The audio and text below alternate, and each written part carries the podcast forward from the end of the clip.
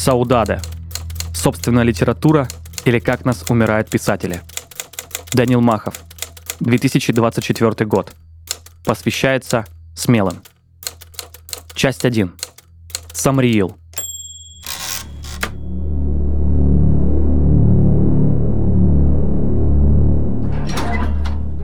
Створы врат открылись медленно, скрипя ржавыми петлями. И на водной глади зала славы родилась тень окровавленного воина. Пыль клубами дыма кружилась на свету. Самриил нерешительно стоял у порога, не веря тому, что смог добраться. Он сделал шаг. Зал начал сиять сам в себе. Здесь не было факелов или заколдованных фонарей. Потолок, пол и стены были из воды. Ты словно оказался в самом центре океана.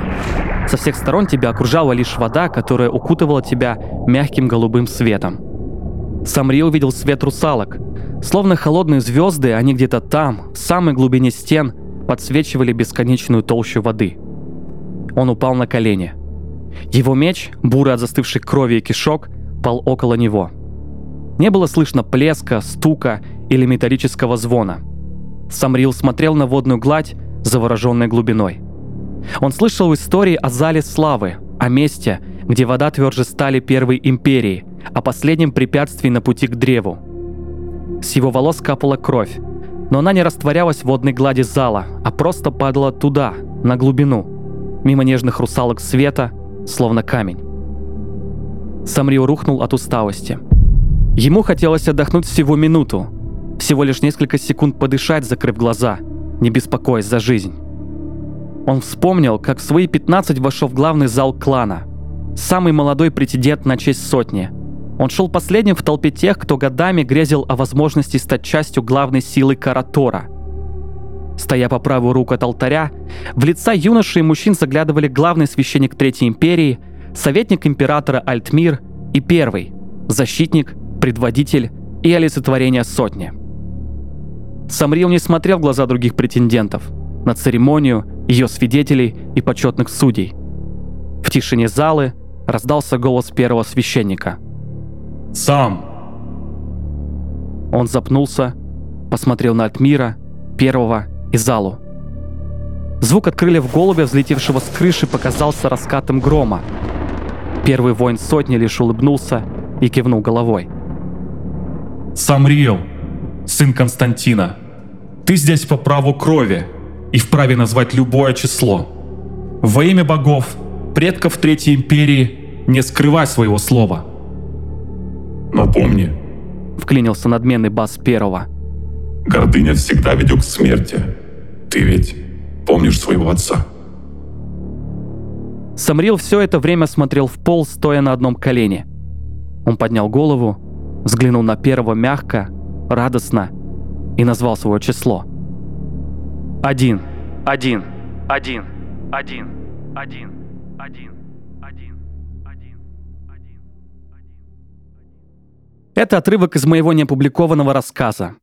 Он уже пару лет без дела занимает несколько десятков килобайт на Google диске. За свою жизнь я пытался писать десятки раз. Рассказы романы, пьесы и стихи. Даже, прости господи, рэп. Ничего из этого не опубликовано и мало что закончено. Готовясь к этому эпизоду, я прочел все, что сохранилось за 10 лет, и я открыл для себя две вещи. Первое.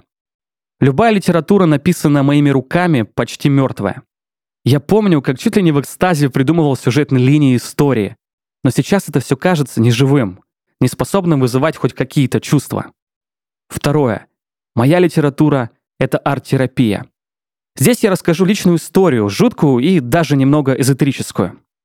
В одной из моих незаконченных книг я хотел сделать тварь. Тварь — это нечто жуткое. Демон, который забирает каждого, кто думает о самоубийстве. По сюжету книги тварь заключила договор с губернатором.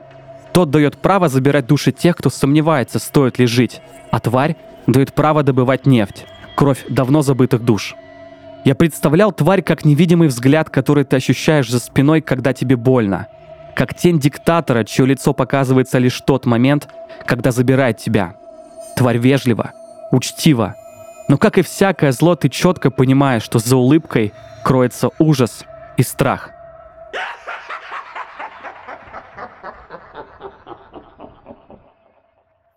Пару лет назад во время сеанса терапии я открыл очень давние воспоминания. В 90-е в нашу квартиру пришел человек в черном кожаном пиджаке и разыскивал кое-кого. Я помню, как в тот момент почувствовал страх мамы. И пускай ничего не произошло, образ демонического авторитета, чего лица не видно, отпечатался в моем сознании. Я чувствовал его всю жизнь. Теперь я понимаю, что это лишь травма, но важно тут совсем другое. Представляете, до всякого касания с психологией я создал персонажа, детализировал образ, просто стараясь выразить неподдельный, реальный страх. Когда я осознал этот фокус, честно говоря, офигел. Каждый абзац, каждый герой, каждый конфликт — это же я. Вот мои переживания по поводу отношений с родителями. Здесь мое чувство одиночества. Здесь я стараюсь выбраться за рамки общественного мнения, потому что испытываю стыд. Вот почему любая литература — это авторство. С одной стороны расщепленная, с другой — гипертрофированная личность. Честное и непонятное для автора высказывание о себе. Когда творец заканчивает хотя бы черновик, он становится сложнее, потому что выражает сокрытую часть себя. Поэтому меня умиляют высказывания в стиле «автор вообще ничего этого не вкладывал». Согласен. Практически уверен, что автор сам не до конца понимает, что у него получилось сказать. Поэтому произведение всегда шире и глубже писателя. Достоевский намного меньше братьев Карамазовых. Толстой — «Войны и мира». И даже Пушкин не так хорош, хотя он чертовски хорош, на фоне Евгения Онегина. Но во всех трех шедеврах есть и Федор, и Лев, и Александр. Знаете, кто-то говорит, что любое искусство — это возможность стать чем-то большим, чем ты сам. Полная брехня.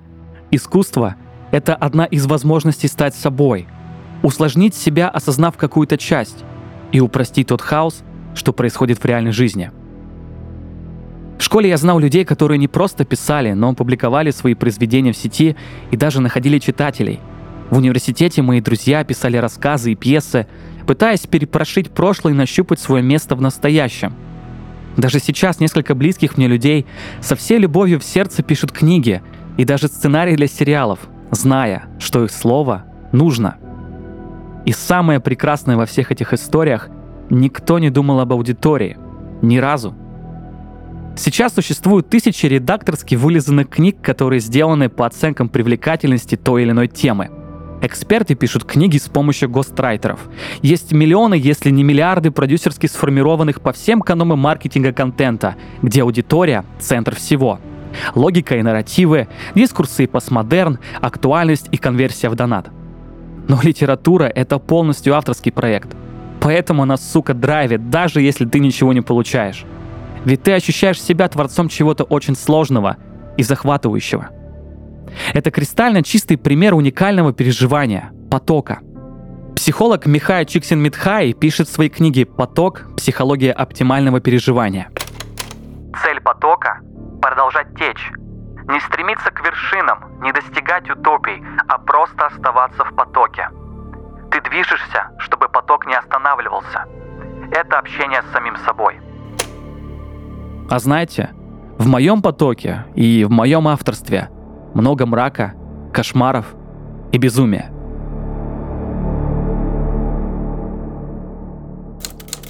Часть 2. Будда и забытый город.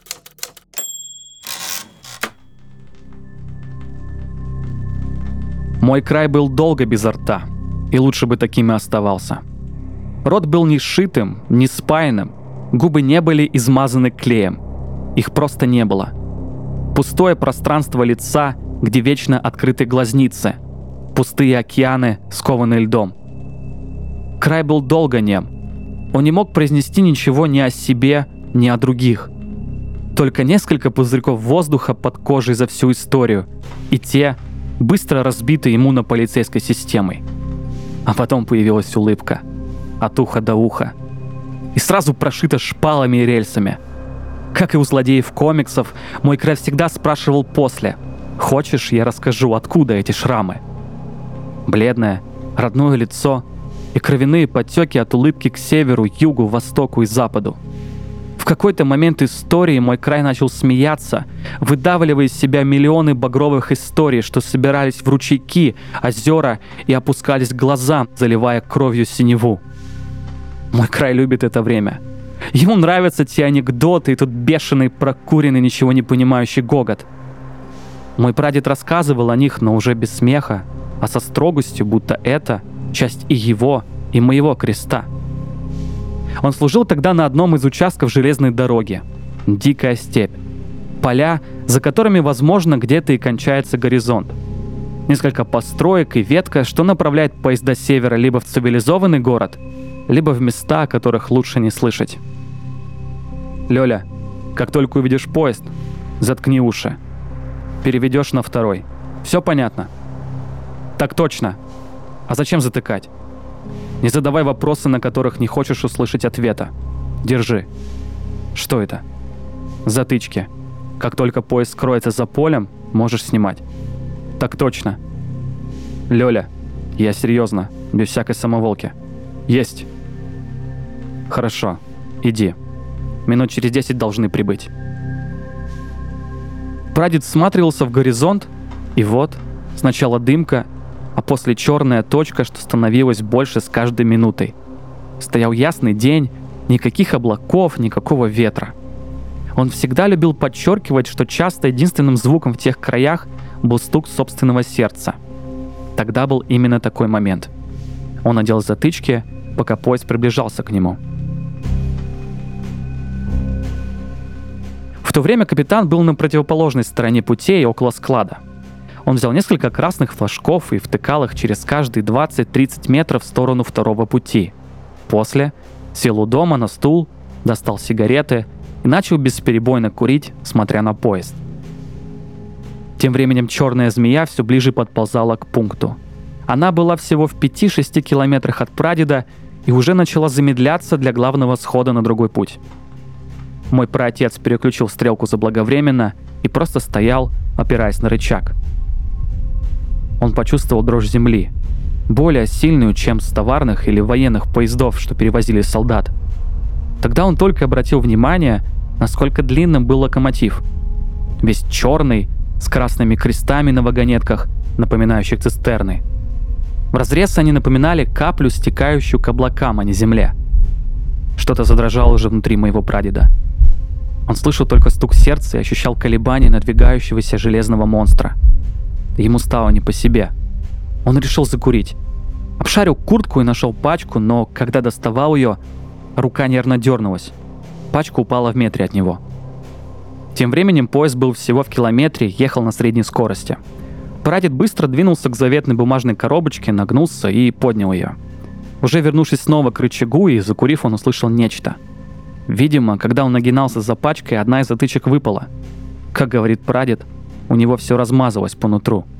Он стоял как вкопанный, понимая, что ему может достаться от командира в случае чего. Поэтому он решил не идти искать затычку, а просто стоять на месте, подождать, пока поезд проедет.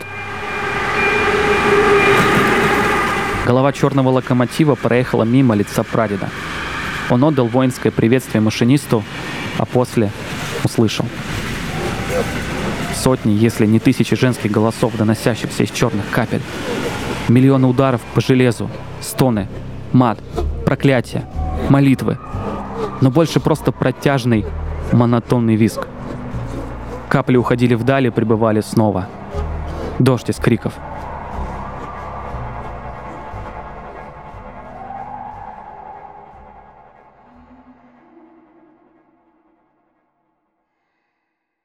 Это лишь вводная часть. Дальше около 100 страниц текста про четырех подростков, которые ходили в литературный кружок и по таинственным причинам решили покончить жизнь самоубийством. В этом же тексте есть и тварь, о которой я говорил раньше. А, знаете, я практически всех героев веду к смерти. Даже есть забавная история, как я вместе со знакомой пытался писать книгу по главе. Сначала она, потом я. Это была очень милая и вдохновляющая история, в ней была легкость и радость. А я в конце всех убил и сделал так, что весь позитивный сюжет — предсмертная придумка или что-то в этом духе. Хм. Да, э, как вы поняли, со мной лучше не писать книги в соавторстве. Это сейчас я понимаю, что весь хоррор и мистика в моих килобайтных рукописях Декорации, которые скрывают страхи и ужасы. Мое непонимание того, что творится в мире. Мои периоды безверия, что можно быть добрым и честным. Я, как и многие из вас, испытываю саудады по временам, где все было проще. Где главное путешествие от дома до школы. Где самое сложное — это договориться с учителем физики, а взросление и ответственность — это миф, в который все верят, но который никогда не наступит с тобой. Литература — это всегда воспоминание, даже если оно полностью придумано, и речь идет о фантастических мирах. Автор испытывает саудады к миру, сценарию или стиху. Это, на мой взгляд, центральное чувство творчества. Создать и отпустить, зная, принимая, что это больше не твоя история. Мой недописанный мистический роман — это перевернутый школьный рай. Прекрасный град Китиш, который все-таки утонул, но оставил миф. Саудады тоже так живет. Это подкаст по воспоминаниям, которые уже не прожить. Часть 3. Диалог с мертвыми. В 10 классе я был уверен, что пойду на журналистику, понимая, что лучше всего я умею писать и говорить. Я начал усердно читать всю школьную программу и, надо признать, мало что понимал. В какой-то момент даже думал, что литература — это что-то на виртуальном, здесь вообще ничего нет от жизни. Одни идеи, да и все. Но однажды я почувствовал нечто, что доказало. В литературе есть колокол, который звонит по мне. Вон и день, когда над миром новым Бог склонял лицо свое тогда, солнце останавливали словом, словом разрушали города. Это отрывок стихотворения «Слово» Николая Гумилева, который вошел в его последний прижизненный сборник. Меня просто замкнуло. Знаете, как в фильме «Доктор Стрэндж», где душа главного героя с невероятной скоростью пересекала вселенные. Вот примерно так. Я стал читать его стихи и биографию. С каждым новым словом все больше чувствуя родство. Меня, 15-летнего шкалера, окончательно убедила в силе этих строк его смерть. Гумилева расстреляли первым из поэтов после революции. Известно, кто спустил курок, где это сделали, но неизвестно, где похоронен Николай. Но умер он достойно, как и подобает офицеру и поэту. Да, этот ваш Гумилев нам, большевикам, это смешно. Но, знаете, шикарный умер. Я слышал из первых рук. Улыбался, докурил папиросу. Фанфаронство, конечно. Но даже на ребят из особого отдела произвел впечатление. Пустое молодечество, но все-таки крепкий тип. Мало кто так умирает. Что ж, свалял дурака. Не лез бы в контру, шел бы к нам, сделал бы большую карьеру. Нам такие люди нужны. Это первый раз, когда я искренне полюбил литературу. Колокол прозвучал так сильно, будто я впервые услышал звук. И дальше каждое произведение стало открываться, и сам я почувствовал зов, который слышу до сих пор от пустых листов. Однажды мне приснился сон, где я нес на плечах свою младшую сестру от дома прадедушки и прабабушки на большой холм. Мы добрались до вершины. По небу скакали стадо облаков, Волга сияла от лучей солнца. Все это напоминало какой-то кадр из аниме Миядзаки. Проснувшись утром, я записал все это от руки в небольшой блокнот, а в конце сделал запись, в которой на тот момент было мало смысла. Жизнь и литература — это холмы. Через 10 лет после того сна, сидя в армейской казарме, я читал сборник стихов Бродского и наткнулся на стихотворение 1962 года «Холмы». Я читал его десятки раз, но лишь в тот момент я все понял. Ведь Иосиф сказал «Холмы — это вечная слава, ставят всегда на показ, на наши страдания право, холмы — это выше нас, всегда видны их вершины, видны средь кромешной тьмы, присно вчера и ныне, по склону движемся мы, смерть — это только равнины, жизнь — холмы, холмы. Писатели умирали по разным причинам. Но писатель в каждом из нас умирает лишь по одной. Не хватило смелости. Возможно, это естественный отбор искусства или просто несправедливость. Но, знаете, пройдут тысячи лет, сотни империй падут, люди заселят другие планеты, И в будущих школах дети будут учить стих, ставить пьесу или разбирать роман кого-то из нас. Им не понравится эта нудятина. И ночью они сами будут создавать миры на своем языке. А когда вырастут, вспомнят наше слово, осознавая, что оно на самом деле значит и что оно вечно. Это был подкаст «Саудада». Меня зовут Данил Махов. До следующей нашей истории.